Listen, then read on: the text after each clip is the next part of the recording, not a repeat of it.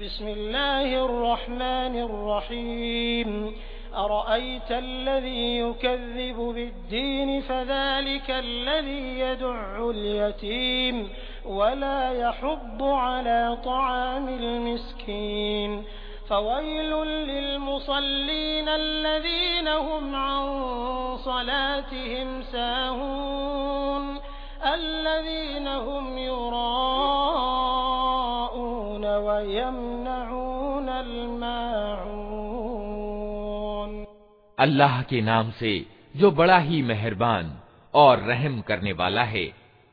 तुमने देखा उस व्यक्ति को जो आखिरत के प्रतिदान और सजा को झुठलाता है वही तो है जो अनाथ को धक्के देता है और मोहताज को खाना देने पर नहीं उकसाता